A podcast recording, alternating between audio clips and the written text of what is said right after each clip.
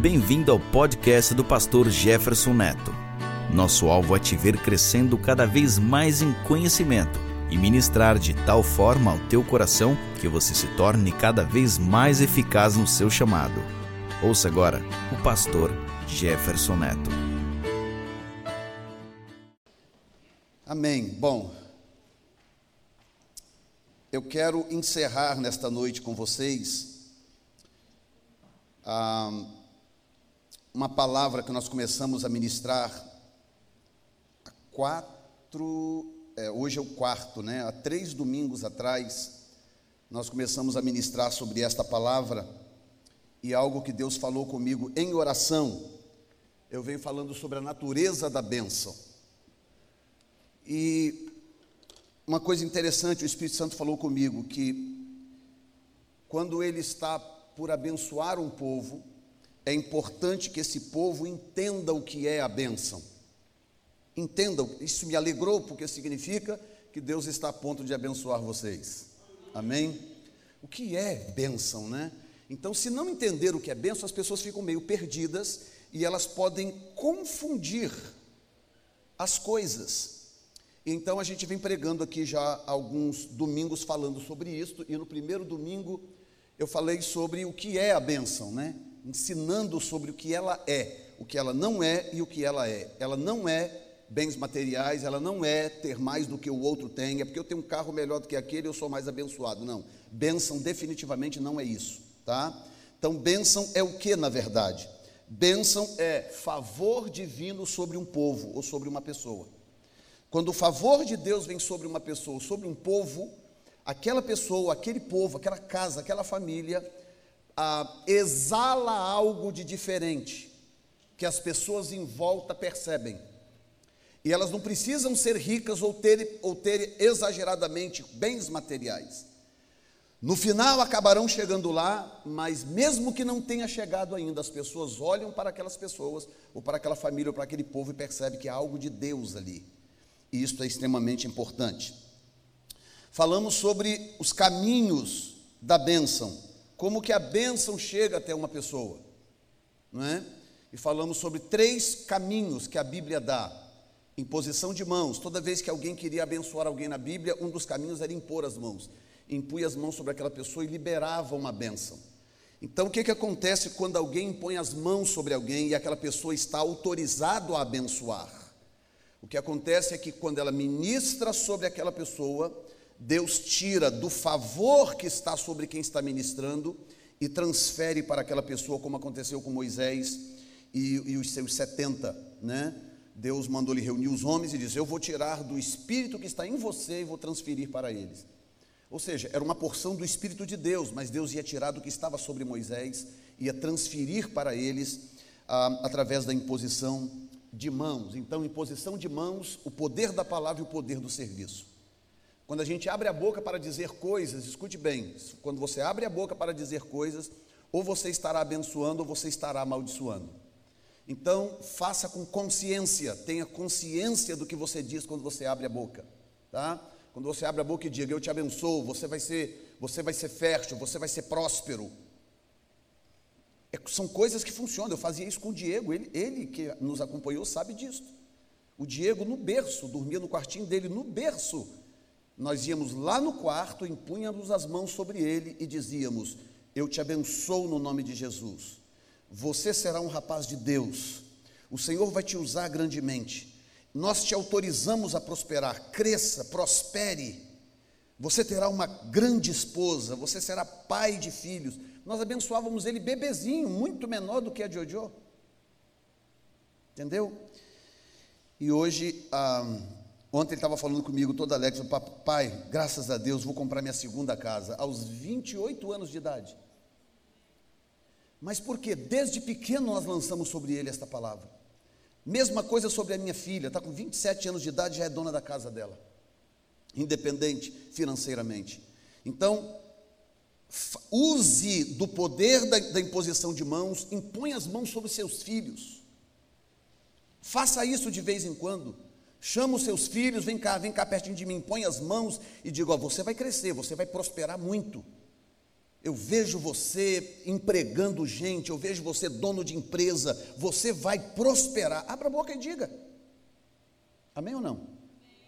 Agora tem gente que é, não sei não, hein? Você não vai dar nada na vida, não, hein? Continuar desse jeito, seu preguiçoso. Não sei o que vai ser, não, hein? Você nunca vai ser nada na vida, hein? Ok, é isso que você quer? É isso que será. E eu nunca esqueço, né, de um amigo meu de ministério que foi consagrado pelo mesmo pastor que eu fui o dia em que Deus falou conosco tão profundamente na beira da praia. Estávamos dentro do carro do nosso pastor, que era um homem muito usado por Deus, eu e esse amigo meu.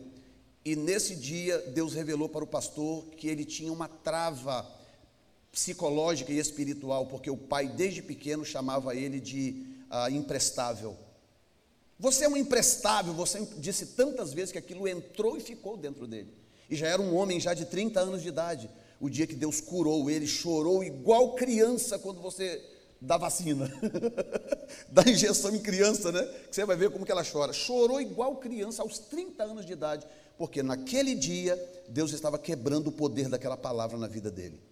Naquele dia. Então a palavra tem poder. Diga comigo, a palavra tem poder. E por fim, o poder do serviço. Servindo, aqui está um bom exemplo. Alguém que alcançou a bênção de Deus porque serviu bem. Pastor Josué é um bom exemplo. Vai pregar domingo que vem, vocês vão ser abençoados pela, pela, pela vida e o ministério desse companheiro. E terceiro, falamos sobre os requisitos da bênção. Quais são os requisitos de Deus para que você seja uma bênção? Você vai sendo abençoado, abençoado até que seja uma bênção. Quais são os requisitos de Deus? Muito simples. Não ande segundo o conselho dos ímpios, não se detenha no caminho de pecadores e não se assente na roda de escarnecedores. Simples assim. E nós explicamos, fala, meu amor, posso sair com as crianças? Gente, eu tenho que beijar essa menina, meu Deus. Pronto, pode sair com as crianças. As criancinhas podem sair com a teca. Pode ir. Me daqui, me daqui, me daqui, me daqui. Aqui, gente. Aqui o que ela mostrou para mim. Posso sair com as crianças. Ai, Jesus, glória a Deus. Então, falamos sobre os requisitos da bênção. Quais são os requisitos? O que, que Deus pede? Três coisas. Não ande segundo o conselho dos ímpios, não se detenha no caminho dos pecadores, não se assente na roda dos escarnecedores. Olhem para mim aqui, todo mundo. Diga comigo: não, me, não andar segundo o conselho dos ímpios, não me deter no caminho dos pecadores, e não me assentar na roda dos escarnecedores. Quem são os ímpios? Por incrível que pareça, ímpios e pecadores são duas classes diferentes. Pecador é aquele, o homem natural que não conhece a Deus. Esse é o pecador. É aquele que não foi salvo, que não conhece Jesus, não entregou a sua vida ao Senhor. Esse é o homem pecador, o homem natural. O ímpio nem sempre é o homem natural. Muitas vezes o ímpio pode ser pessoas que estão dentro da igreja. Porque o ímpio, na verdade, é aquele que manipula, manipula, tenta manipular, porque não consegue, tenta manipular a vontade de Deus. E, segundo lugar, é aquele tipo de pessoa que não se submete à autoridade, não, tem, não consegue estar debaixo de autoridade, porque não consegue esperar o tempo de Deus. Então ele manipula as coisas, então são atitudes de impiedade. Enquanto que o pecador é um estado, uma condição, impiedade é uma atitude. Por isso que pode ser tanto o pecador como pode ser o, o, o, o já salvo que se corrompe para o caminho da impiedade. Falamos sobre isto para que você não caia nessa trampa, nessa trama diabólica. E por fim, os escarnecedores, que são aqueles que falam da vida dos outros, escarnecem do próximo, falam das pessoas, espalham notícias e etc e tal, são os escarnecedores. Hoje vamos falar sobre o propósito da bênção. Então falamos o que é bênção, falamos dos caminhos da bênção, falamos dos requisitos da bênção e hoje vamos saber o propósito da bênção, tá? Então, faça de conta que eu entregue, dê de presente isso aqui para alguém, tá? Pego entrego, dou de presente para alguém, dou, por exemplo, para o pastor Josué, alguma coisa, eu te dou esse livro aqui, te dou essa Bíblia de presente. Qualquer coisa. Te dou um sapato, te dou um perfume, qualquer coisa qualquer coisa que alguém te dê precisa alcançar um propósito. Diga comigo, há um propósito. Vou te dar outra chance. Diga comigo, há um propósito para Deus me abençoar. Então, se você está se alimentando dessas mensagens que as quais termino hoje, se você está se alimentando disso, está guardando isso com você, você deverá ou deveria estar ansioso para entender biblicamente, afinal de contas, com que propósito Deus me abençoaria? Com que propósito? Imagine que ah, filhinho de, de alguém aí com cinco anos de idade peça, papai, mamãe, eu quero uma moto. Eu vi na televisão, achei bonito uma moto, eu quero uma moto.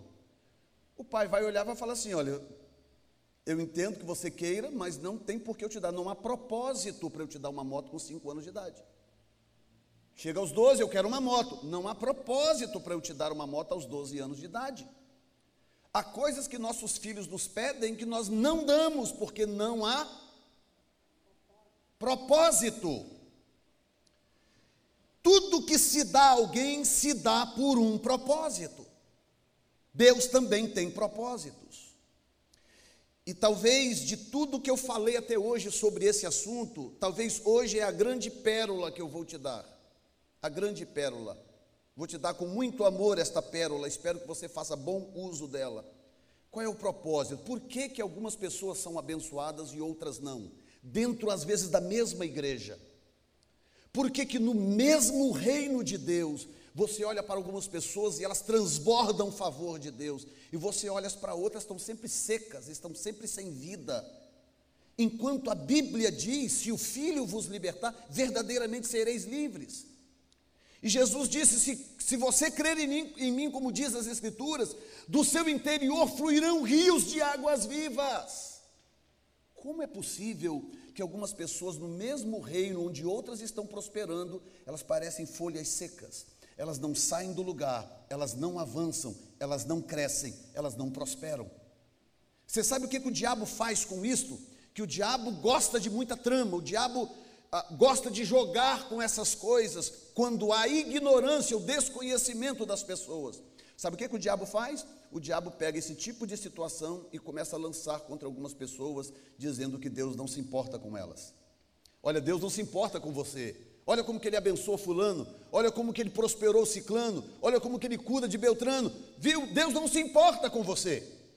Olha o aperto que você vem passando, olha como que a sua vida sempre foi. Deus não liga para você e ele lança esses, esses dardos diabólicos no coração das pessoas, quando as pessoas estão vivendo esse, esse, esse desequilíbrio em relação ao fluir do favor de Deus.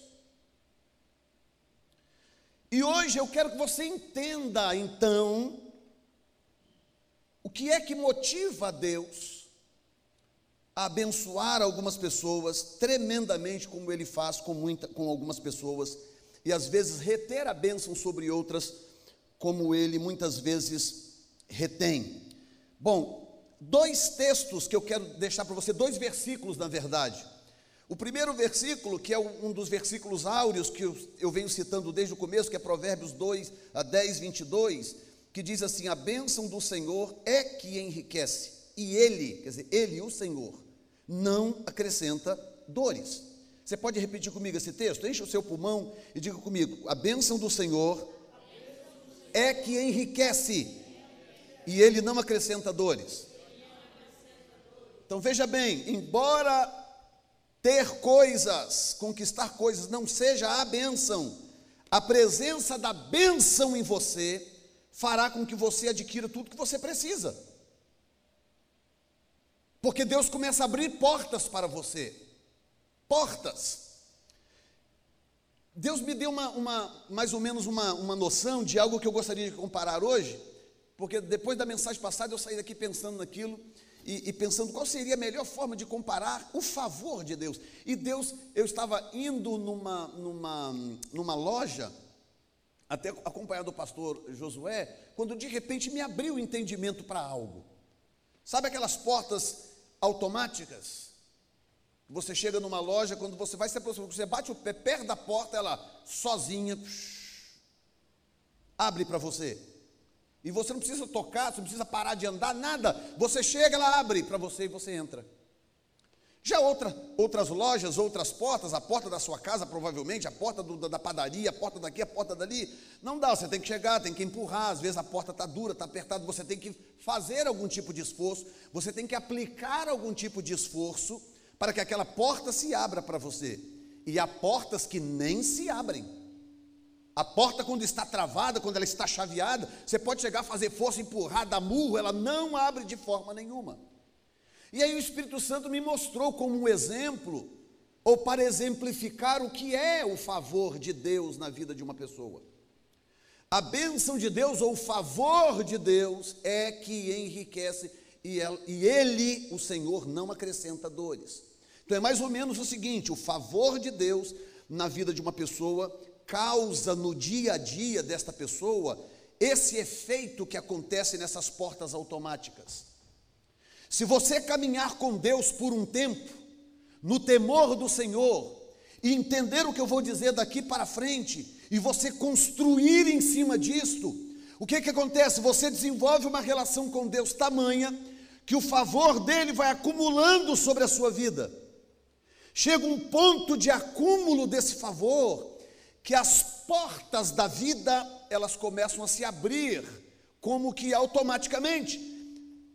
A, a sua presença carregada do favor de Deus, ela começa a desfazer nós diabólicos. Elas começam a liberar uma ação de Deus. Eu nunca esqueço até hoje o meu irmão, que é pastor mais velho do que eu, está com aí uns 60 e poucos anos de idade, eu tenho 53, ele tem quase 10 anos mais do que eu, 60, 60 61 anos de idade mais ou menos, pastor Edson, pastor Josué também conhece.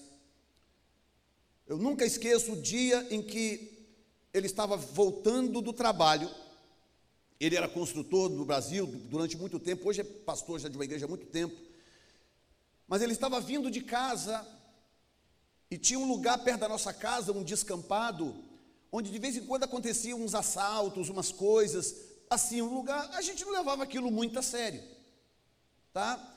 E de, de vez em quando saiu uma notícia, assaltaram mais um não sei aonde, aquela história toda. E nesse dia, nesse dia, o, o, o Edson, meu irmão, estava vindo do trabalho e ele vinha e ele tinha que cruzar esse, esse espaço escuro, sem luz, até chegar então no nosso bairro. E ele estava em cima da bicicleta dele pedalando nesse lugar escuro, quando de repente ele ouviu um estampido. Pá! Ele ouviu um estampido. E quando ele ouviu o estampido, ele ouviu algo passando pertinho da orelha dele. Passou, aquela coisa em alta velocidade. Ele assustou, não sabia o que, que era, ele pegou na bicicleta e pedalou rapidinho, acabou de atravessar o lugar. E aí olhou para trás, não viu nada, tudo escuro, muito bem, passou. Quando foi no dia seguinte de manhã, saiu no jornal, nós descobrimos um, um indivíduo que estava procurando um, um, um camarada para matar, ficava espreita, emboscada naquele lugar ali. Como era um lugar muito escuro e não tinha como ele saber exatamente quem era o cara que ele queria matar, o que, que ele fazia? Ele atirava em quem passava. Porque não era muita gente que passava ali, era meio arriscado. Era um pouco arriscado. Ele atirava em quem passava, em quem passava. Então, até ele matar o cara que ele queria matar, ele matou umas quatro ou cinco pessoas nesse mesmo lugar. E nesse dia, a bola da vez ia ser o meu irmão. Ele atirou para acertar a cabeça.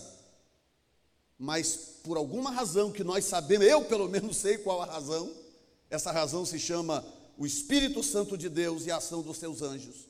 Aquela bala passou rente ao seu ouvido rente ao seu ouvido e não acertou a sua cabeça.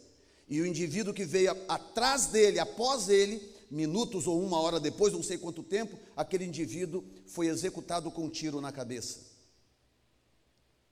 Uma outra vez eu estava indo, eu estava indo para, para a igreja, para o culto, na igreja onde eu cresci, onde eu fui consagrado ao ministério, o pastor Vilmar de Jesus, que já partiu para o Senhor. Estava eu, estava esse meu irmão, estava mais alguém, que não lembro se uma irmã, alguém conosco lá, em três pessoas. E a gente conversando, e aqui é a rodovia, mas uma rodovia que a gente estava tão acostumado, a gente chegava, olhava de um lado para o outro e passava na rodovia. A gente vinha caminhando de lá, da onde a gente morava, vinha, tinha que cruzar essa rodovia e a igreja ficava um pouco mais na frente. E a gente está vindo, conversando, que não sei o que lá, rindo, rindo, rindo, rindo. Quando chegou perto da rodovia, assim, pertinho da rodovia, eu senti uma mão enorme, como se fosse como uma mão grande, grandona assim. Uma mão enorme veio no meu peito e falou assim: para! E bateu no meu peito assim. E, eu, e bateu no meu peito, eu, quando eu fiz assim, passou o ônibus em altíssima velocidade. Se aquela mão não tivesse batido no meu peito e me jogado um passo para trás, eu não estaria aqui hoje pregando para vocês. Uma outra situação que eu vou te falar que aconteceu próximo desse mesmo lugar. Eu estou tentando aqui hoje, que eu, eu pedi a Deus que me desse graça para te fazer entender o que, que é o favor de Deus. A importância de ter o favor de Deus na sua vida, para você poder focar na coisa certa. E eu lembro direitinho, estava eu e esse mesmo meu irmão, eu era mais novo nessa época. Estávamos caminhando nessa mesma rodovia que eu acabei de descrever. Estávamos indo para algum lugar que só Deus sabe agora essas alturas. Eu tinha lá um, sei lá, 11, 12 anos de idade, 10, 11 anos de idade. E quando nós estávamos andando assim na rodovia, eu soltei da mão dele e corri para atravessar a rua. E quando eu corri para atravessar a rua, veio um carro em alta velocidade, me pegou de lado e vocês sabem no Brasil a distância entre um poste e outro poste. A pancada foi tão grande que ele me acertou aqui nesse poste e eu fui parar no outro poste. De tão grande que foi a pancada, me deu uma pancada tão violenta que eu fui parar lá no outro poste. Se você olhar do lado de cá da minha orelha, nessa orelha, você vê que ela é chata, ela tem, um, ela tem um quebrado aqui. Foi a única coisa que sobrou na época, porque o lado do meu corpo foi todo, todo ficou todo no asfalto, ralado, dava para ver as costelas. E quando, quando as pessoas viram aquilo, meu irmão dizia, as pessoas falavam para ele: Olha, lamento, nós vimos, não é culpa sua, mas ele não sobreviveu. Não sobreviveu. E nisso que eles estão falando assim para ele, eu do lado de lá, encostado no poste, acordei assim de repente, levantei, abracei o poste e comecei a gritar. comecei a gritar: socorro, socorro, socorro, todo ensanguentado me pegaram, me levaram para o hospital, me enrolaram, me enfaixaram, fiquei um mês e tal enfaixado do pé à cabeça, mas não quebrei um osso da mão, nem do pé, nem de lugar nenhum, nem um osso sequer. Saí do hospital dias depois, cheio de curativo, o tempo passou, estou aqui de pé, estou aqui para a glória do Senhor pregando a palavra. Escute bem o que eu vou te dizer. Quando nós focamos no relacionamento com Deus e colocamos Deus como a prioridade absoluta das nossas vidas, absoluta. O que acontece é que você começa a construir esse relacionamento e só depende de mim, de você, não depende de Deus. Escute bem o que eu vou te falar. Não há nada mais que Deus possa fazer para te amar mais ou para te abençoar mais. Ele já fez tudo do lado dele que ele poderia fazer. Agora depende de mim e depende de você. É a forma como nós respondemos a isto, é a forma como nós nos entregamos a este processo, é a forma como nós o buscamos. Que ele começa, ele, ele, ele disse para, para, a, para Abraão, daqui a pouco eu ponho o texto, ele disse: Olha, eu vou te abençoar e você será uma benção te abençoarei e você será uma bênção. São duas coisas, são dois, é um processo e uma condição. O processo é te abençoar. Então veja bem, toda vez que você está apertado, aquela coisa, ora, pede socorro, Senhor, eu preciso de um trabalho, Senhor, não sei o que lá, Senhor, eu preciso trocar o meu carro, Senhor, eu não aguento, mas Senhor, eu preciso morar numa casa melhor. São coisas que Deus sabe que você precisa. Jesus já falou: olha, não se preocupe com o que você vai calçar, vestir, não se preocupe, o Senhor cuida dessas coisas. Basta cada dia o seu próprio mal. Então, toda vez que você apresenta para Deus uma necessidade, o que é que acontece? Deus, no tempo certo, no tempo dele, ele vai te abrir aquela porta. Nem sempre você merece, ou na maioria das vezes eu e você não merecemos. É aí que entra a ação da misericórdia. Diga comigo, ação da misericórdia. O que, que é misericórdia? Misericórdia é uma ação favorável a quem não merece. Isso é misericórdia é um ato favorável a alguém que não merece. Então, de repente eu e você não somos fiéis o bastante para Deus nos responder, mas aí entra a ação da sua misericórdia. Mas aí o que, que acontece? Cada passo dado, tanto você está construindo nesta relação com Deus, como Ele está edificando favor sobre a sua vida. Quando Ele percebe que você não recuou, que você não andou para trás, e que você continua colocando Deus como prioridade da sua vida, o que, que acontece? Você chega no estágio final, que é o que Deus disse para Abraão: Eu vou te abençoar. Então Abraão está andando numa estrada, eu vou te abençoar. E você será uma bênção. Então o fim da estrada era Abraão ser uma bênção. Agora veja bem. Até que Abraão se tornasse uma bênção, ele não transferiu bênção para ninguém para ninguém. Às vezes há um momento da minha vida que eu não tenho que transferir para ninguém. Às vezes, se eu for orar para uma pessoa, eu vou transferir, é, é trouble, problema para ela. Mas eu vou caminhando com Deus, caminhando com Deus, até chega um momento que Deus vira uma chave espiritual. Ele vira, ele me promove para um estágio em que, naquele momento, independente do que eu tenho, do que eu deixo de ter, aperto que eu vou passar, ou seja lá o que for, há um favor que repousa sobre a minha vida, sobre a sua vida, e a partir do momento que aquele favor vem sobre você, a partir daquele momento as portas começam a se abrir automaticamente. Elas começam a se abrir. Porque você construiu isto no teu relacionamento com Deus. Então aquilo que era difícil, que você tinha que lutar, batalhar, pelejar, de repente aquilo se abre, você fica até, meu Deus, o que está acontecendo? Gente, antes era tão difícil e de repente você vai chegando, as portas vão se abrindo, vão se abrindo, vão se abrindo, e você custa muito bem entender o que, que está acontecendo. E deixa eu dizer para você uma coisa, por isso que eu estou dizendo que esta palavra para mim é mais importante de todas. Quantas pessoas perderam o favor de Deus elas reverteram o favor de Deus contra elas mesmas, por não entender por que, que as portas abriam tão facilmente. Mastiga isso aí. O que, que acontece quando a pessoa começa a achar, não, eu é que sou bom demais, eu é que trabalho muito, eu é que não sei o que lá, eu que sou isso, eu sou aquilo. A pessoa não percebe que aquelas portas estão abrindo muito facilmente por outra razão porque há um favor de Deus ali. E quando eu entendo que há um favor de Deus ali, o que, que acontece? Eu vou começar a cuidar daquilo. É mais ou menos como receber um. Eu, eu, eu entrego para você um, um, um, pacote. E fala assim: guarda para mim, entrega um pacote para você lá, guarda para mim, guarda. Você vai pegar aquele pacote, vai olhar, vai chegar, vai colocar lá em cima da mesa, vai guardar em algum canto lá que você acha que está bom. Outra coisa é você pegar o pacote e falar: bom, não custa eu olhar o que, que tem aqui dentro, né? Já que eu vou guardar, você abre e tem uma barra de ouro. Ah, meu irmão, você já, o seu comportamento já vai ser outro completamente diferente. Você não vai colocar em cima da mesa, você não vai botar no porta-luva do teu carro, você vai direto procurar um banco, alugar um caixa forte, comprar três pitbulls. É ou não é? Você vai tomar providências para guardar aquilo, porque você descobriu o valor daquilo. Tem alguém me entendendo aqui nesta noite?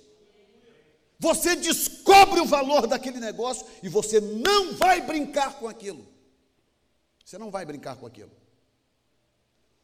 Portanto, eu passo a tratar a Deus com um zelo, um carinho muito grande, porque a bênção dele também enriquece e ele não traz dores juntamente com esta bênção. Digam graças a Deus.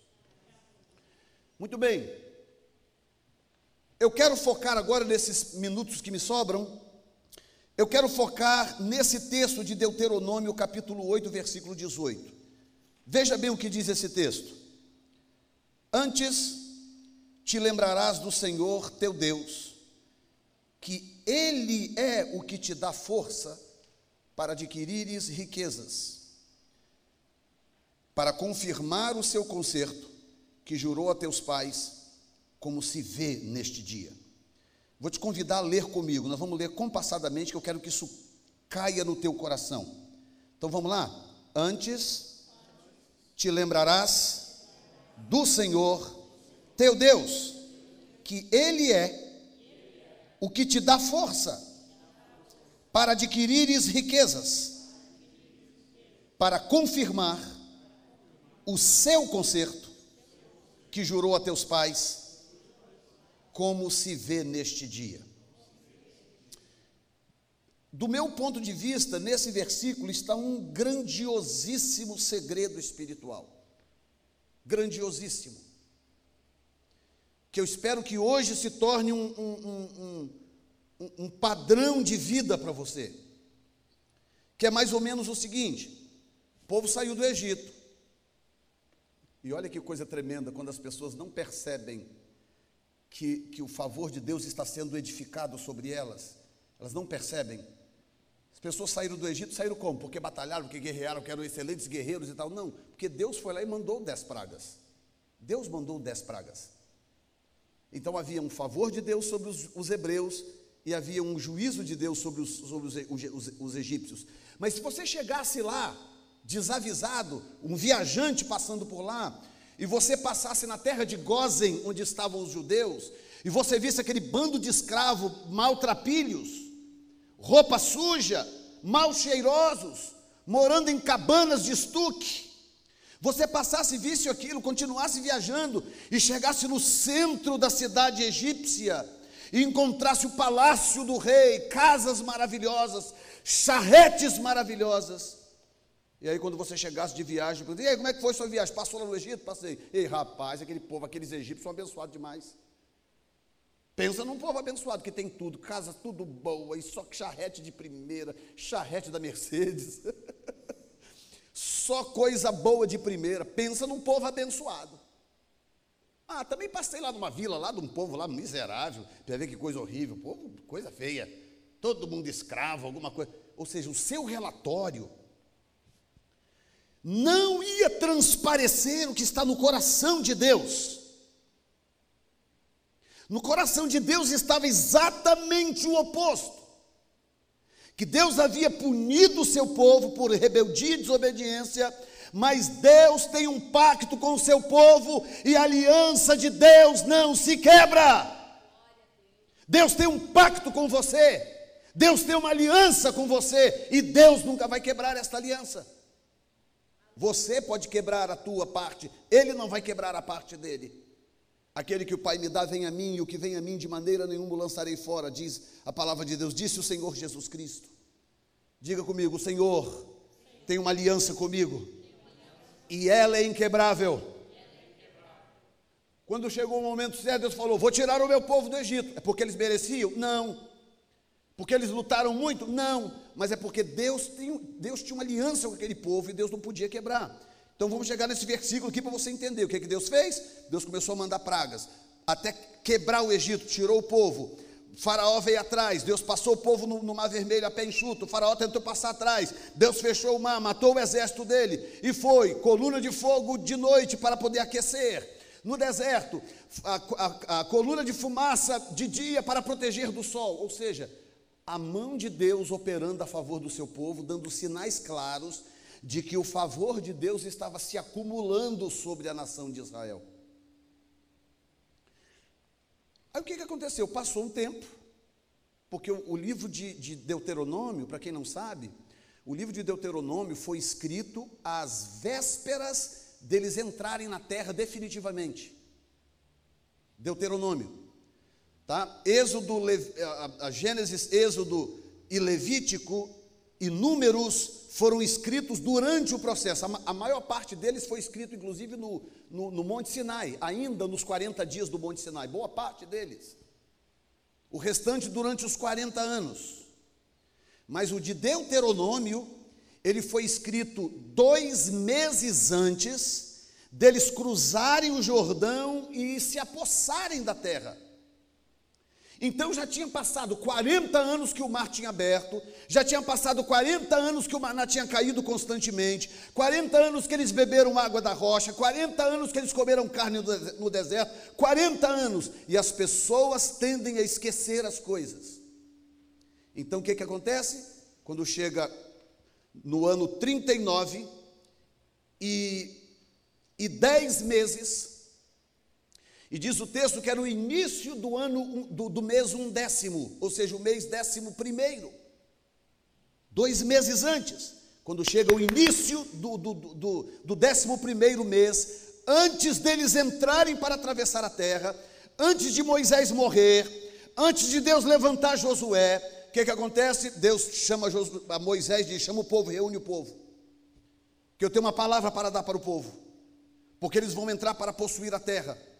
Eu tenho algo para dizer ao povo, e Deus começa a falar, falar, falar, falar, falar. Quando chega nesse versículo, capítulo 8, versículo 18, que era Deus relembrando ao povo. Então Deus vira para o povo e diz assim: Veja bem, o verso anterior, que eu quero até ler para vocês aqui, rapidamente, não tem ali, mas eu vou ler para vocês aqui, que é o versículo 17, para vocês entenderem o que é que estava na mente de Deus.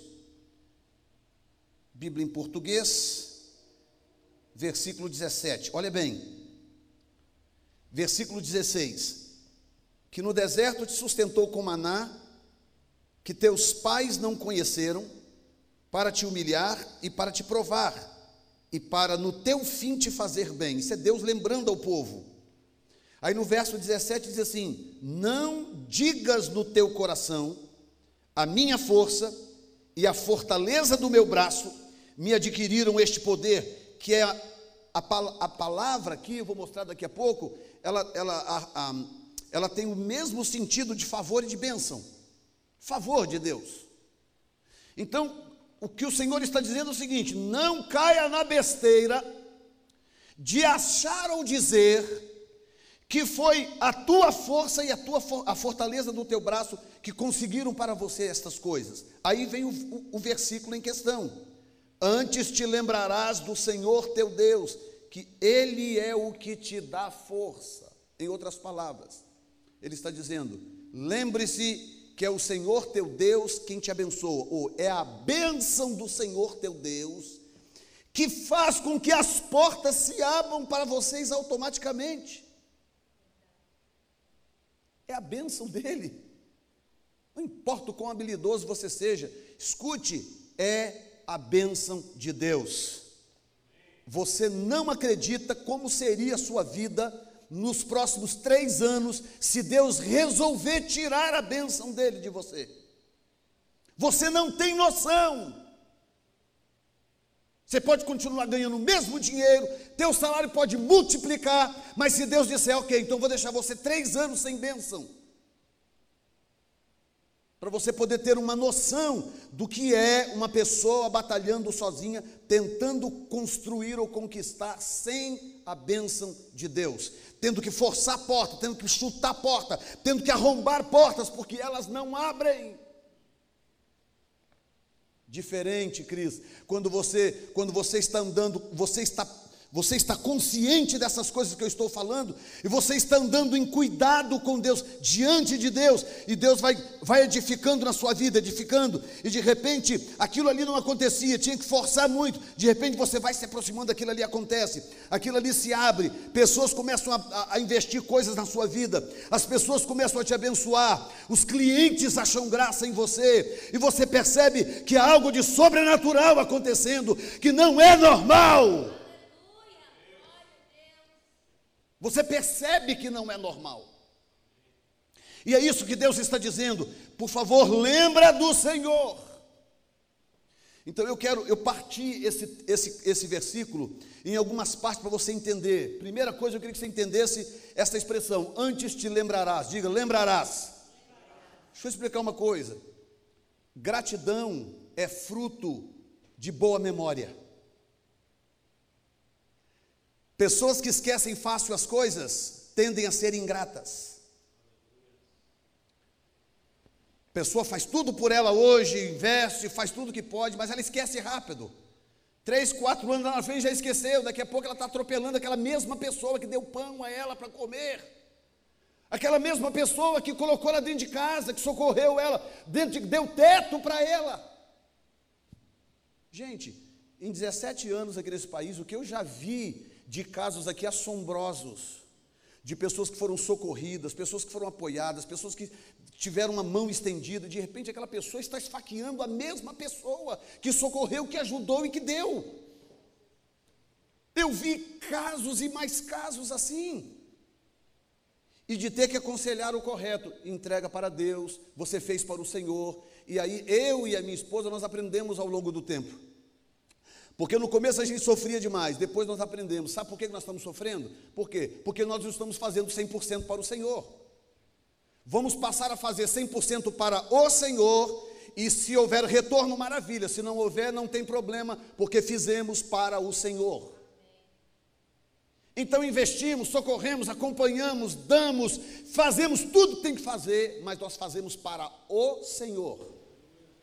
Porque quando você faz para o Senhor, você tem absoluta certeza de que a sua recompensa será garantida. Porque Deus não falha. Você pode dar um glória a Deus nesta noite? Então, por isso que o texto diz: Olha, te lembrarás. Porque o que, que acontece quando uma pessoa te faz um bem? Às vezes que seja o bem mais simples possível, um bem mais simples, e você não esquece daquilo. Tempo passa, o tempo passa, talvez você já prosperou muito mais do que ela, talvez a vida, Deus, através da vida, te foi muito mais favorável, mas você não esquece. Não, fulano de tal, um dia eu estive num grande aperto e Deus usou fulano de tal e ele me socorreu, ele me, me abriu a porta, me emprestou o dinheiro, ou me socorreu na casa dele, ou seja lá o que for, eu jamais esquecerei. Então, a boa memória é a mãe da gratidão, e a má memória é a mãe da ingratidão. Por isso que hoje em dia as pessoas, elas, elas, elas não têm mais esse espírito, esse espírito de sabe, de o tempo passa. Gente, eu, eu não esqueço até hoje.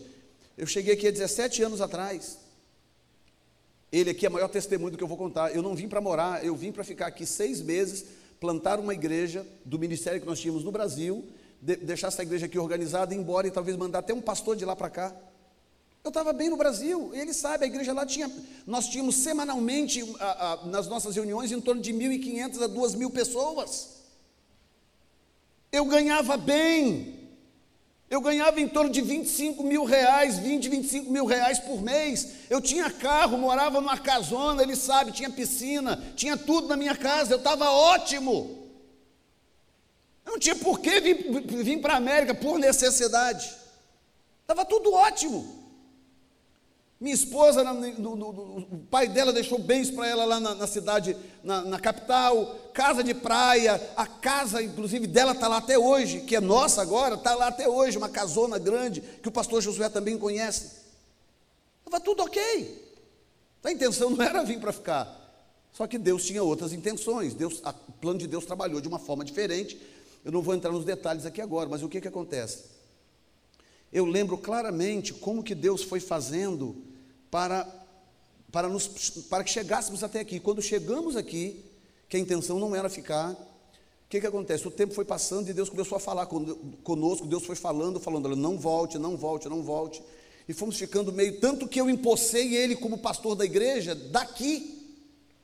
Escrevi uma carta e mandei, explicando para a igreja que Deus havia mudado os planos. Eu empossei ele como pastor da igreja, morando aqui. Que não era a intenção.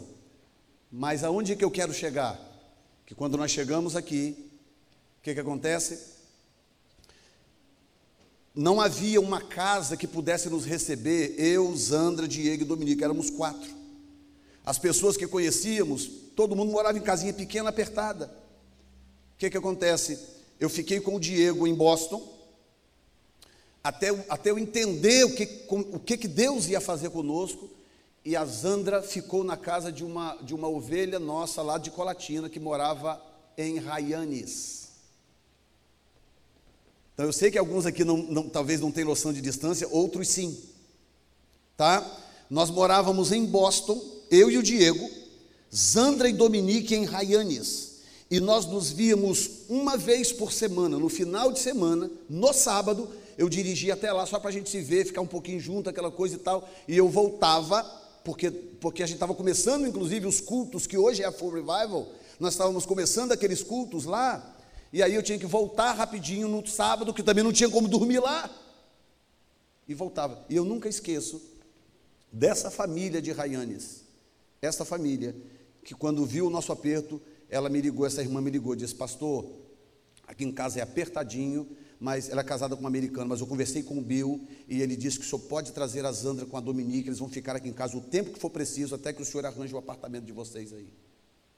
E eu peguei a Zandra, levei para a Rayane, cheguei lá, coloquei a Zandra, fiquei em paz no meu coração, porque eu não ia ter paz. Ela não falava uma palavra em inglês, hoje ela já se vira mais ou menos, falava nem Rai nem Bai, e o Dominique também não falava, a gente acabado de chegar, falei, como é que eu vou fazer agora? E aí, preocupado de Deus, então colocou paz no meu coração, porque ela estava num lugar bom, ela estava bem, estava protegida. E ficou ali uns, sei lá, três meses, dois meses, três meses, desse negócio de vai e vem, vai e vem, vai e vem. Depois disso, Deus abriu as portas e tudo, enfim, eu não vou, não vou aqui contar a história toda, mas Deus abriu as portas, prosperamos, crescemos, graças a Deus. Mas o que, que acontece? De vez em quando, a, essa irmã me manda às vezes uma mensagem pelo, pelo, pelo Messenger do, do, do Facebook que eu nem uso. Tanto que se você entrar no meu Facebook, você vai ver que o meu Messenger é desligado, eu não uso. Mas é o único meio que ela tem de se comunicar comigo. Então, quando por alguma razão eu abro lá e vejo uma mensagem dela, eu vou lá, clico e abro. Porque normalmente, às vezes, um sonho que ela tem, ela é uma mulher de Deus, de oração, sonhos que ela tem, e, e, e, e às vezes mensagens que Deus me dá através dela, mas no fundo, no fundo, é uma profunda gratidão que eu tenho no meu coração gratidão. Eu não posso esquecer. Não posso, não é porque agora Deus me abençoou, que nós alcançamos coisas, que agora eu vou esquecer. Não, eu não vou esquecer. E é disso que Deus está dizendo. Deus está abrindo a mente das pessoas, dizendo: ei, não se esqueça do bem que Deus te fez. E não se esqueça das pessoas que Deus usou para te fazer bem. Elas não são descartáveis. As pessoas que Deus usou, tem usado e usará para te fazer bem, elas são instrumentos de Deus para te abençoar. Não, você não ouviu.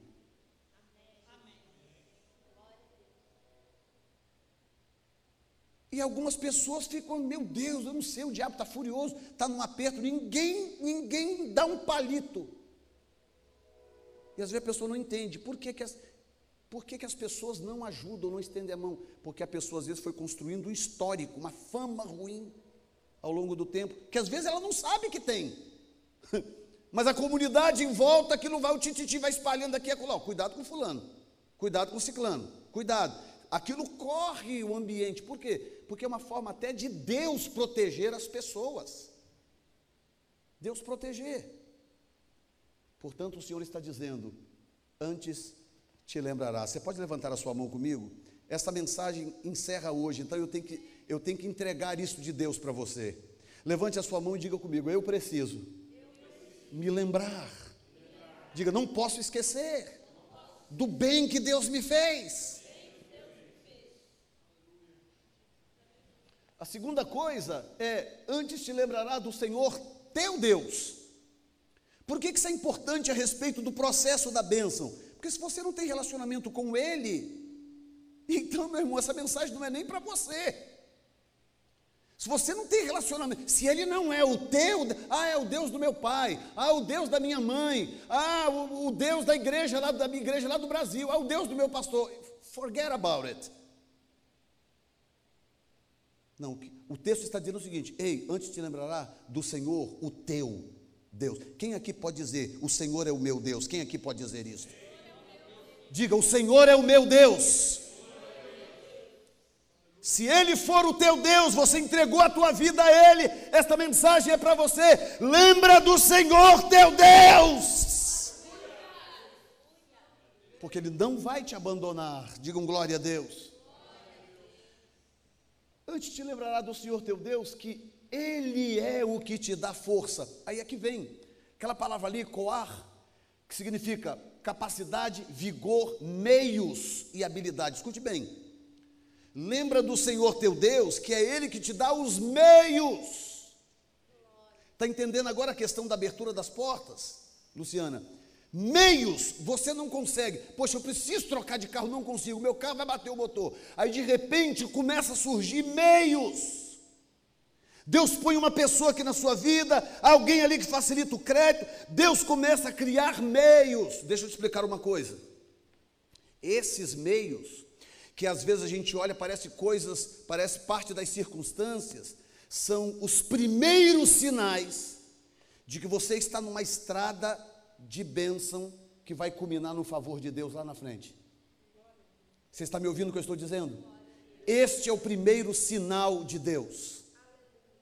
Nunca esqueça aqui o testemunho da Cida, quando ela contou o testemunho dela. Estava tudo bloqueado. O banco falou: não tem jeito. O broker falou: não tem jeito. O corretor. E, e não tem jeito, não tem jeito, não tem jeito. E ela falou: Deus, o que, que eu faço? Veio para a igreja, ouviu a mensagem da primícia, deu uma oferta de primícia que ela nem podia. Deu, falou: Senhor, eu creio, deu. A partir daquele momento, aconteceu alguma coisa, um shift, algo aconteceu. E aquilo que era impossível, o banco dizia, não tem jeito, é impossível. O corretor, não tem jeito, não começou a surgir meios. Corretor mas pera um pouquinho, se a gente lembrei de, aí, aí vai no banco, ah, mas talvez se não sei o que. Começa, diga comigo, meios. Ah, meu irmão, Deus começa a criar meios. Jesus, ele começa a criar meios e você não sabe, mas, mas não tinha jeito e agora como é que está tendo jeito? Porque Deus criou meios. E outra coisa que significa a palavra é a palavra habilidade. Habilidade. Sabe quando você sabe que você fez algo, você fala, gente, como que eu fiz isso? Não é possível. Como? Você olha para trás, como que eu consegui fazer isso? Porque você sabe que você não tem habilidade para aquilo. Você sabe disso. Quando eu cheguei aqui, eu fui fazer, eu queria trabalhar com um americano para aperfeiçoar o inglês, queria ter a experiência de trabalhar com um americano. O que, que eu fiz? Eu vim do Brasil, eu, eu falava uma raspelinha de inglês, aquelas coisinhas bem comuns mesmo. Só que eu sempre fui muito estudioso, muito. Eu lia dicionário, para você ter uma ideia. Dicionário, eu pegava o dicionário, sentava e ficava lendo dicionário. Sempre fui muito estudioso. Fui no Taco Bell, falei, vou, vou, trabalhar, fui lá, fiz uma entrevista, olha, eu quero trabalhar, eu quero ser gerente. Porque, porque para trabalhar fazendo comida ganhava muito pouco. Eu quero ser gerente. Só que o que, que eu fiz? Eu, eu estudei umas duas semanas possibilidades, palavras que seriam mais ou menos chaves dentro daquele contexto. Porque eu, nem entendia tudo o que eles falavam. Eles falavam, eu entendia parte. Aí eu falei, bom, ele pode dizer isto, pode vir essa palavra, o que, que significa aquilo? Eu criei um, eu criei um. Você lembra disso? Você chegou a visitar lá, não foi? Eu criei um arcabouço de possibilidades do que eles poderiam dizer ou perguntar. Olha que doideira. Escrevi frases, aquela loucura. E fui para a entrevista. E aí, qual foi a, a, minha tática? A minha tática foi o seguinte: as palavras que eu sabia, eu falava bem, porque eu ouvia essas palavras, botava no computador a pronúncia, eu peguei, eu falava bem. Eram poucas, mas falava muito bem. Então, quem ouvia eu falar o que eu falava, achava que eu já morava aqui há muito tempo ou que eu dominava a língua. Então, qual era a minha estratégia? Eu, eu sentava, a pessoa ia falando, eu fazia aquele sorrisinho maroto, não sei o que e tal, e respondia só aquilo que eu sabia que encaixava mais ou menos dentro do assunto. Sabe o que Deus fez? Conseguiu trabalho como gerente da loja central de Boston. Ele me visitou lá. Ele comeu lá de graça.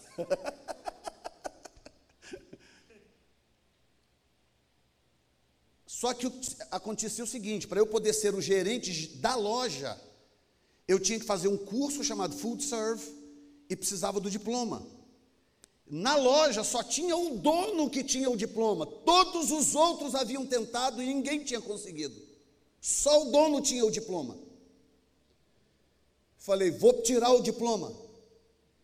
Peguei lá o, o, livro para estudar, o livro dessa grossura, assim, dessa grossura, sem exagero, tamanho caderno, assim, ó, tamanho caderno, dessa grossura.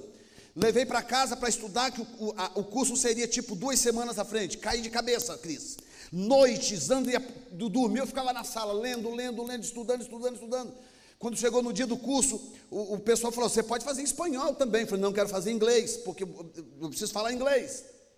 Fiz o curso, eu e uma outra moça que estava tentando pela terceira vez. Fiz o curso eu passei na primeira e ela ficou reprovada na terceira vez. E ela falava inglês fluentemente, já trabalhava na loja há oito anos. Quando eu cheguei em casa e falei para a Zanda, consegui o diploma, sou gerente geral. Sabe o que, nós fizemos?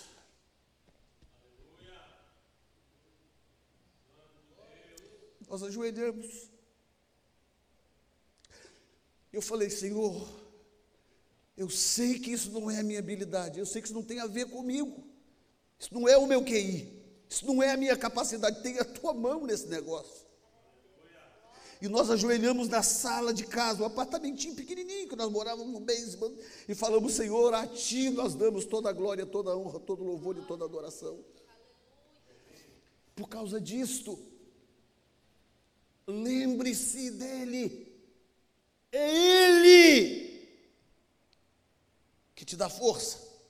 E aí você começa a ver portas abrem aqui, favor acontece ali. O dia que eu pedi conta, que eu tive que sair, porque eu tinha que tomar conta da igreja, a igreja estava chegando uma proporção que eu tinha que tomar conta da igreja, que eu fui pedir conta.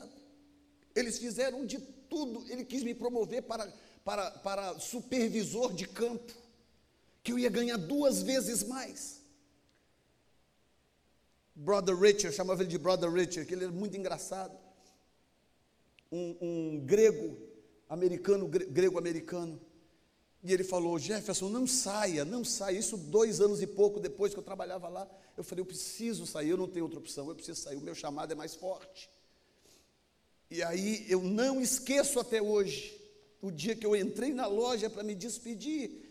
Ele, o dono da loja, um cara rico, rico, dono de 12 lojas, chorou da lágrima cair assim. Ele olhou para mim e falou assim: Não tem jeito, eu vou te perder, né?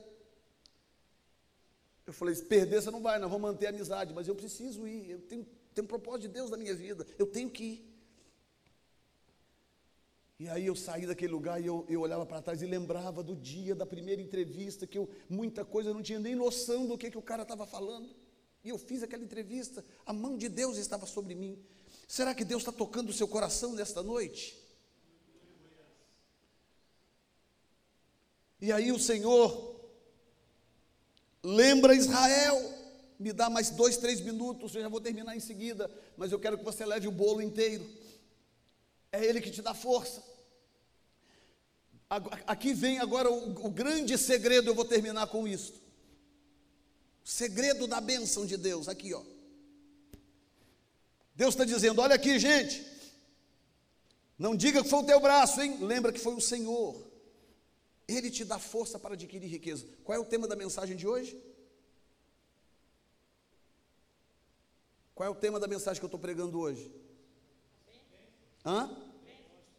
O propósito da bênção. Qual a razão que levaria Deus te abençoar? Daqui a dez anos, quando nós nos encontrarmos, estivermos aqui uma igreja grande aqui em algum lugar, você está lá também prosperando, crescendo, próspero, morando bem, carro bom, a sua vida.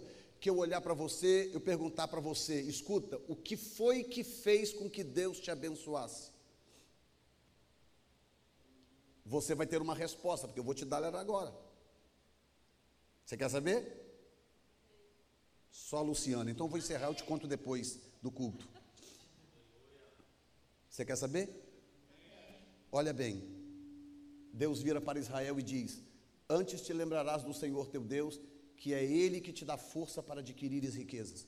Ou seja, lembra que é o Senhor teu Deus que te abençoa, é Ele que te faz prosperar. Ok? Ponto e vírgula. Por quê? Por quê? Por que, que algumas pessoas do meu lado prosperam e às vezes eu não? Por que, que algumas pessoas do meu lado às vezes estão secas, estão batendo cabeça e eu estou crescendo, prosperando? Aqui está o segredo. O Senhor está dizendo: olha, eu vou te abençoar, eu vou te abençoar por uma razão. Uma razão. Eu fiz uma aliança com vocês através do teu pai Abraão, eu fiz uma aliança com vocês. E o único jeito de eu confirmar esta aliança e torná-la possível é abençoando você.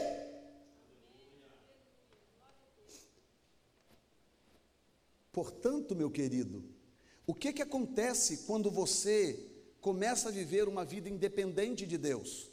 Só porque as coisas estão dando certo, você dizima quando quer, você não tem responsabilidade com a casa de Deus, você vive do jeito, na direção que o teu nariz aponta, você não tem pacto com Deus, de nada. Escute bem, pelo amor de Deus, porque isso aqui é uma palavra de profundo amor. Escute bem. Não importa se as coisas estão dando certo hoje, se Deus não ver em você compromisso com a aliança, um dia ou outro esta fonte seca.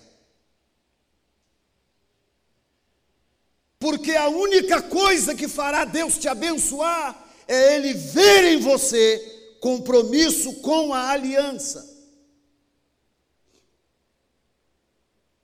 Olha, é o Senhor que te abençoa. Por quê?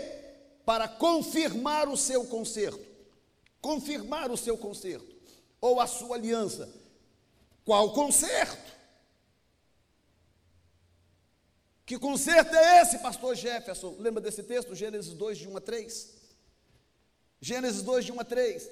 Ora, o Senhor disse a Abraão: Sai-te da tua terra e da tua parentela e da casa de teu pai, para a terra que eu te mostrarei. Far-te-ei uma grande nação e abençoar-te-ei e engrandecerei o teu nome, e tu serás uma bênção. Ponto. Sabe o que, que alguns críticos falam? Gente que é anti-dízimo, anti-oferta, anti-fidelidade, dizem o seguinte: não, essas promessas é para o povo de Israel. Não. Ponto. Olha aqui. E abençoarei os que te abençoarem e os que te amaldiçoarem, e em ti quem?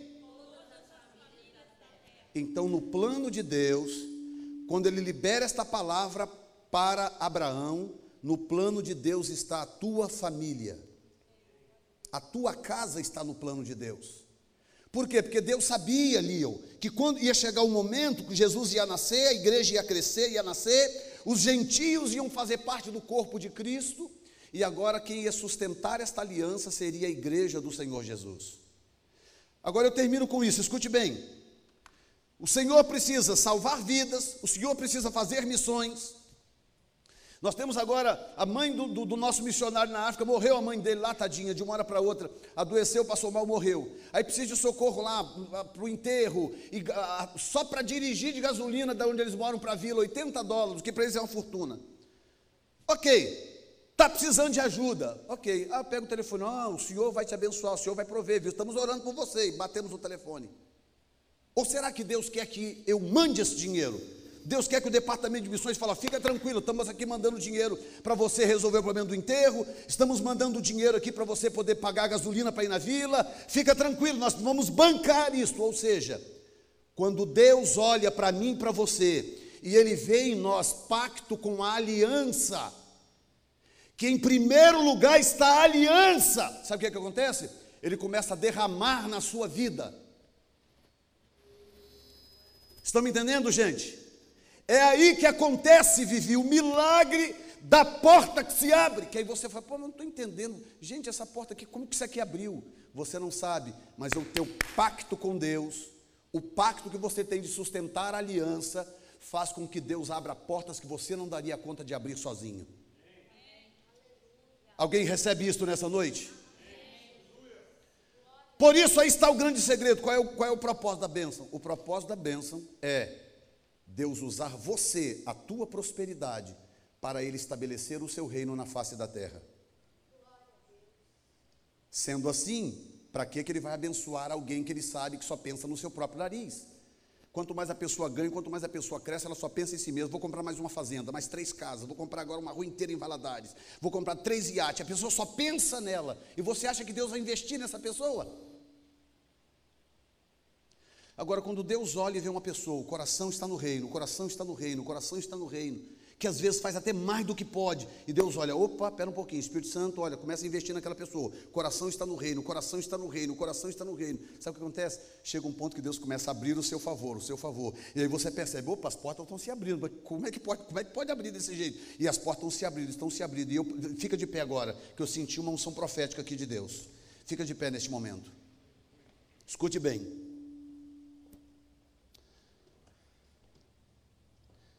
Essas mensagens que eu preguei aqui têm uma razão. Deus quer abençoar pessoas neste lugar, mas Ele quer ter a certeza de que você entenderá por que, que Ele estará te abençoando. É isto que Deus quer. Por isso Deus me mandou pregar esta mensagem. Porque Ele quer que você, Ele vai te abençoar ele vai te abençoar. E para que você não desperdice a bênção, Ele queria que você soubesse antes a razão do porquê Ele vai te abençoar. Ele quer que você saiba que as portas vão começar a se abrir, e não é por acaso, não é porque você é muito inteligente, é porque a mão dele vai estar sobre a sua vida.